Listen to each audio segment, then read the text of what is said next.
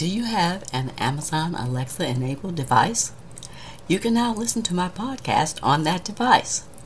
Just go to Alexa Skills, search for K 12 Education Untangled, click Enable to enable that skill, and voila! You're now able to listen to my podcast via your Alexa enabled device.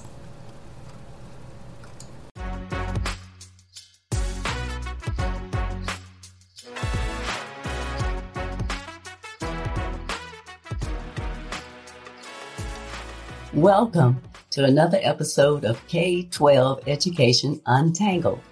My name is Dr. Kim Fields, former corporate manager turned educational researcher and advocate, and I'm the host of this podcast.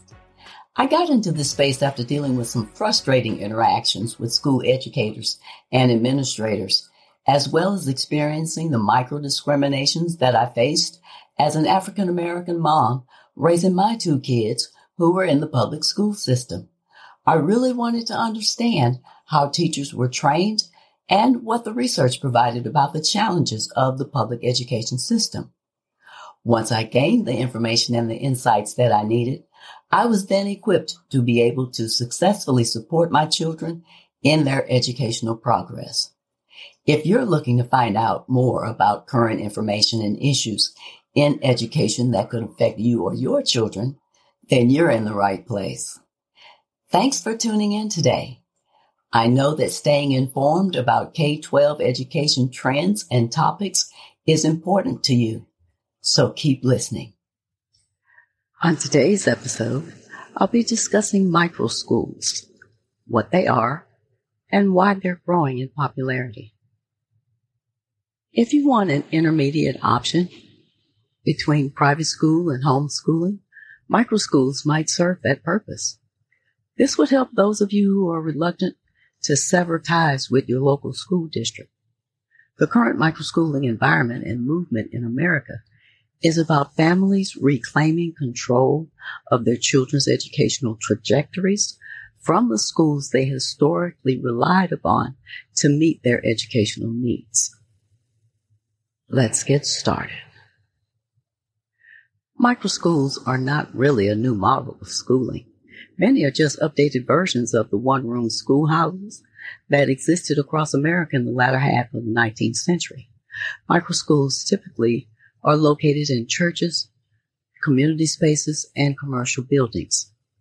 Microschools highlight the challenges faced as far as long-term sustainability without access to public education funding or clear regulatory frameworks that would allow their continued operation.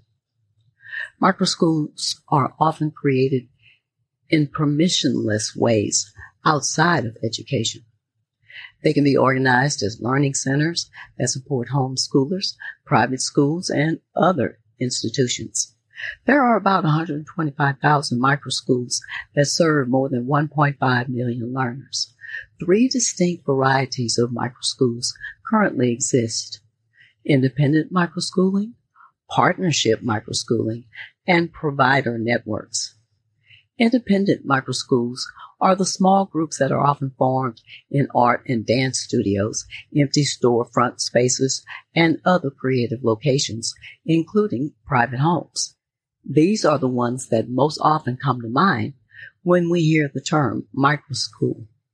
Partnership microschools form a collaboration between a host partner, like an employer, local government agency, or place of worship that can bring resources or facility space, and a technical partner that brings the expertise responsible for teaching and learning.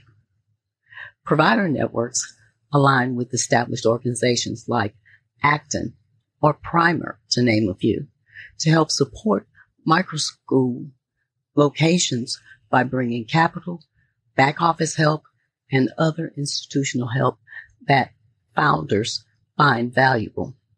The National Microschooling Center that launched in August 2022 has its headquarters in Las Vegas.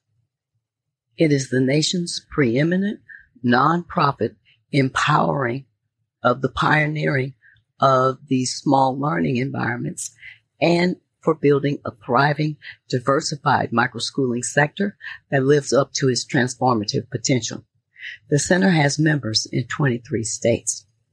The microschool environment is much more of an active learning paradigm rather than a passive factory model for instruction.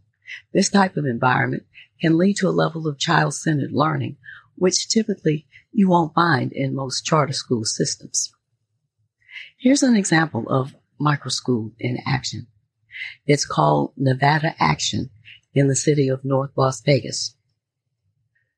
The school's location is in a recreation center and library. Families drop off children and in one of the recreation centers in the morning and city provided transportation takes some students from there to the library site. The micro school served 100 students in the spring of 2021 from first grade to eighth grade. It received funds from the city facilities, funding for personnel, support from city employees, and marketing support. This micro school shows how a public-private partnership can create an innovative option for students and their families during crises such as COVID-19 and beyond. It's a good example of how local governments can use technology to create new learning options outside of local school districts that still meet the needs of their communities. To avoid legal issues, teachers in this micro school were called learning guides. The academic day starts at 8:25 a.m. and ends at 3:45 p.m. Students spend a maximum of 2 hours online each day. The focus of skills is on mastery, not grades, and students are given feedback on all their work and the opportunity to revise and resubmit assignments. The curriculum partners were Prenda, that's P as in Peter, R-E-N-D-A, Prenda for first and second grades, and Cadence Learning for grades three through eight. The learning guides, parents, and students were quite satisfied with this format. Students seemed to become more confident academically, and parents took note of the significant academic improvement. Parents also appreciated the small sized classrooms and how interpersonal they were in their learning approach. There are open questions about this microschool example. One, how and by whom should schools like this be held accountable for student learning, especially if the school is not the district or a charter school? And two, how can these types of schools be funded systematically? In other words, what mechanisms would make such micro schools scalable or at least allow them to access per pupil revenue that flows to public schools. A lot of the focus during times of crises like a pandemic highlight the predominantly higher income white families who use their privilege and resources to hoard opportunities for their children in times of these crises. But we don't often hear as much about the stories of Black and Latinx families who invented educational solutions, not just as a crutch to get through the COVID crisis, but also as an antidote to the problems plaguing the public school system long before the pandemic. The story of the Black Mothers Forum or BMF in Arizona is one of these. Black Mothers Forum was founded by mothers who were long concerned about the safety and welfare of their black children. It's an Arizona-based education advocacy group that launched two micro schools for black families in Phoenix, Arizona in January 2021. BMF also partnered with Prenda, which is a well-known micro school curriculum provider. However, they adapted Prenda's model to better suit the needs of Black families. Micro schools often provide Black families with a safe and affirming space for their children. And they specifically address shortcomings that these families perceived in their past experiences with school systems. Arizona has policies that enable tuition free micro schools, but BMF had to raise money from other sources to pay for enhancements to the curriculum. This raises questions about financial sustainability. Learning guides were hired as contractors by Prenda and worked with five to 10 students every day, Monday through Friday, in four hour sessions. There were two classes with 10 students each and two learning guides, one per classroom. The two learning guides that supported each classroom were black mothers with master's degrees in K-12 education or a teacher certification with diverse experiences. The micro school eventually increased the learning guides to two per classroom and also extended the school day from four hours to six hours. Parents had monthly meetings with their students' learning guides and a weekly newsletter went out to each parent on Fridays. Arizona's school choice friendly laws offer families three different ways to access its micro schools with public funding. Students can enroll at Prenda through an online charter school. Prenda can enter similar subcontracting arrangements with school districts. And families can pay micro school tuition directly upon using educational savings accounts. Like Nevada Action, Black Mothers Forum advertised through personal networks and word of mouth. In Arizona, Prenda Micro Schools are tuition free because of the organization's charter school partnerships. And while this policy structure makes it possible for micro schools to receive public funding, it's not equitable and it means that BMF will have to continue raising money year after year in order to sustain the level of support the families say that they need it.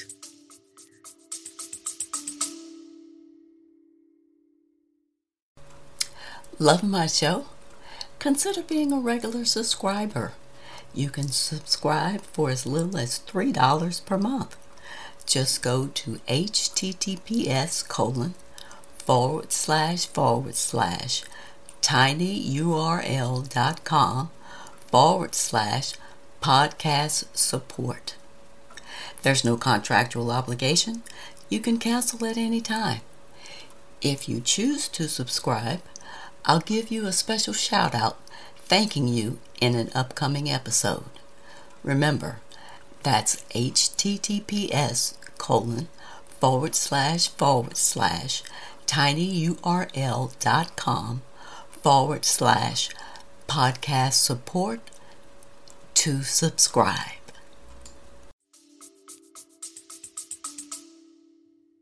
Public school system leaders should consider various mechanisms to amplify the voices of Black families in education, regardless of the type of school they attend. Micro schools can serve from 15 to 150 students and may be full or part-time learning experiences for P through 12 grade students. They provide these learning experiences at a lower cost than traditional private schools. Micro school networks are loose in the type of affiliations of teacher related schools that provide platforms, instructional materials, professional learning, enrollment support, and back office support. Microschool networks may be one of the most important innovations in the modern era of U.S. K-12 education.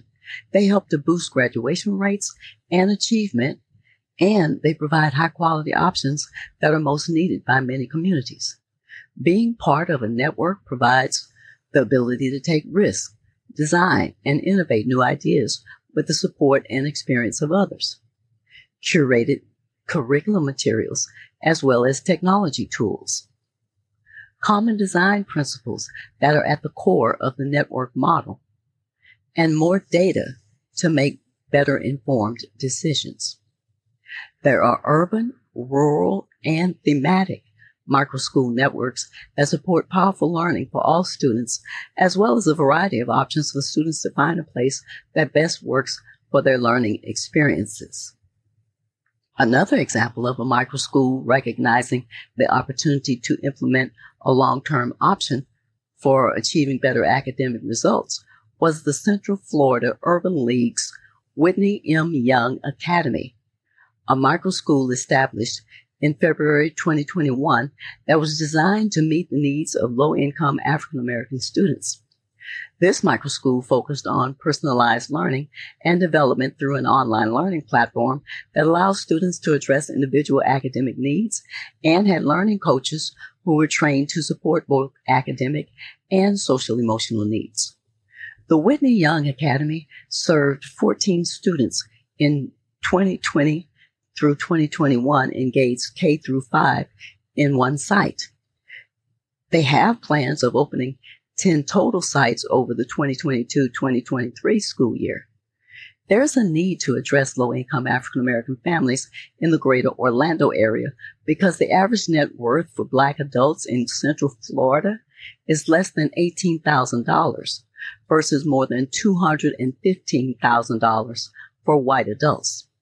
Many leaders blame this disparity in large part on a subpar educational model in which generations of children from low income black communities attended underperforming schools. In this micro school, each class or pod has two learning coaches who help students move through the curriculum. They also provide tutoring and other opportunities to supplement the students' individualized learning. Higher ground education customizes learning to meet each student's individual needs. In addition to providing academic instructions and meals, the Whitney Young Academy also focuses on student wellness, social emotional well-being, and physical and creative activities. Additionally, it offers parents education programs and family events like theater nights. This microschool model may receive public funding in Florida because of the state's school choice policies. In order to receive school tuition voucher funding, the microschool has to get state approval to operate as a private school. The Central Florida Urban League focuses only on students who are eligible for scholarships and scholarship grants average $6,000 to $8,000 per student per year. The Whitney Young Academy charges $11,370 in annual tuition plus other fees and scholarship grants would only cover about half of the tuition.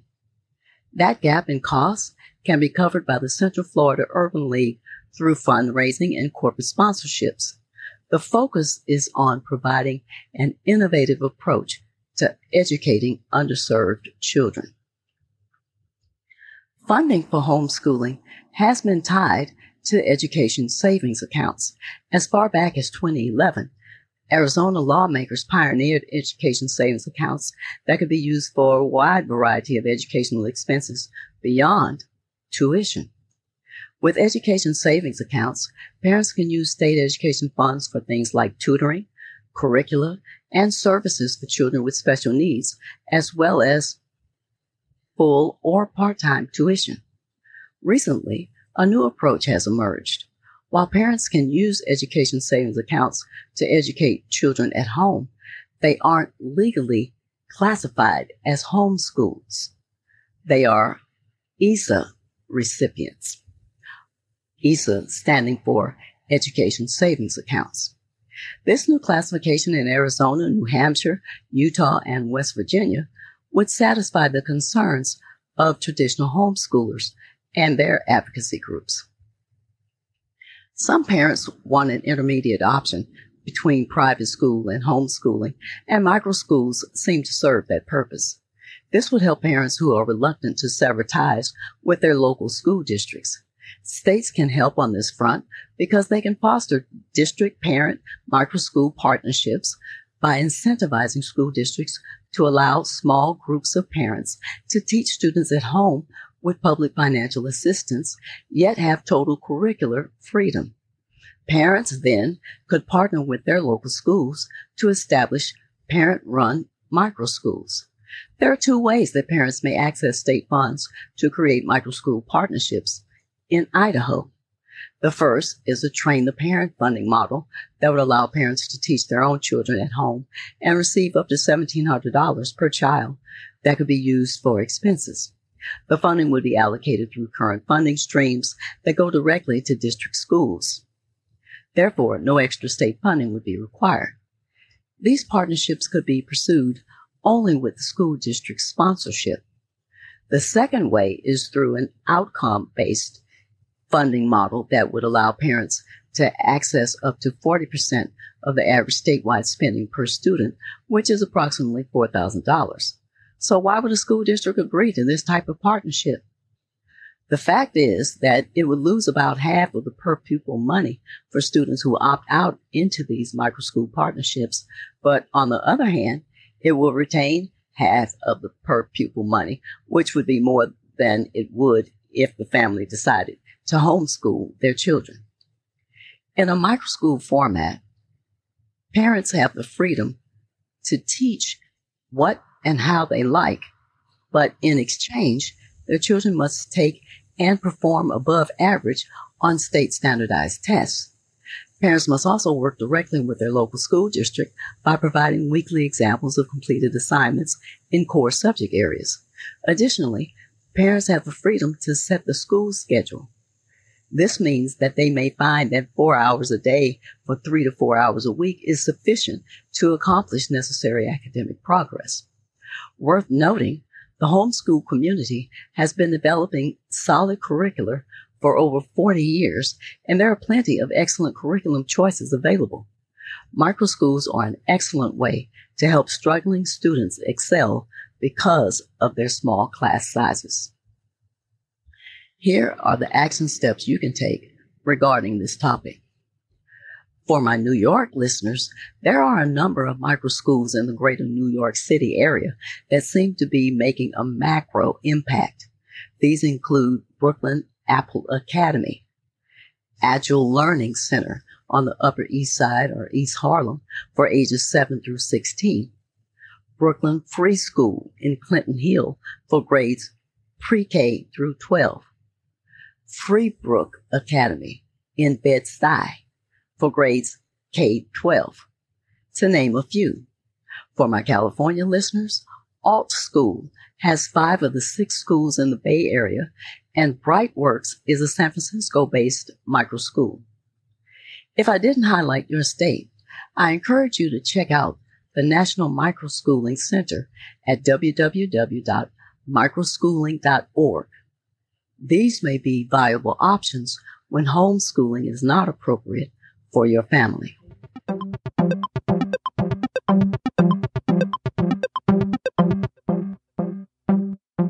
Here are this episode's takeaways. Micro schools can serve from 15 to 150 students and may be full or part-time learning experiences for P through 12 students. They provide the learning experiences at a lower cost than traditional private schools. The private school environment is much more of an active learning paradigm than a passive factory model for instruction. This type of environment can lead to a level of child-centered learning, which typically is not found in most charter school systems. Microschools are not really a new model of schooling.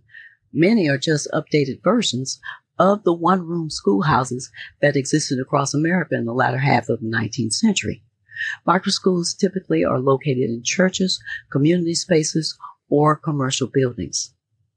Microschools highlight the challenges faced as far as the long-term sustainability without access to education funding or clear regulatory frameworks that would allow their continued operation. Microschool networks may be one of the most important innovations in the modern era of U.S. K-12 education. They help to boost graduation rates and achievement, and they provide high quality options that are most needed by many communities. If you don't want to miss out on any of the content that I have provided and what I will provide next, then be sure to subscribe to my podcast. Do me a favor and remember to share this episode with anyone that you think would find it valuable. Be sure to tell your friends, family, and your community about my podcast. By the way, did you get a chance to check out podinbox.com forward slash K12 Education Untangled yet? Go there now and leave me a text message or voice message about how you're enjoying my show. That's podinbox.com forward slash K 12 Education Untangled. Again, It's podinbox.com forward slash K 12 Education Untangled. Thanks for listening today. I hope you'll come back for more K 12 educational discussions with even more exciting topics to untangle. Be sure to stay tuned. On the next episode, I'll be discussing the role of community in education. Until next time, aim to learn something new every day.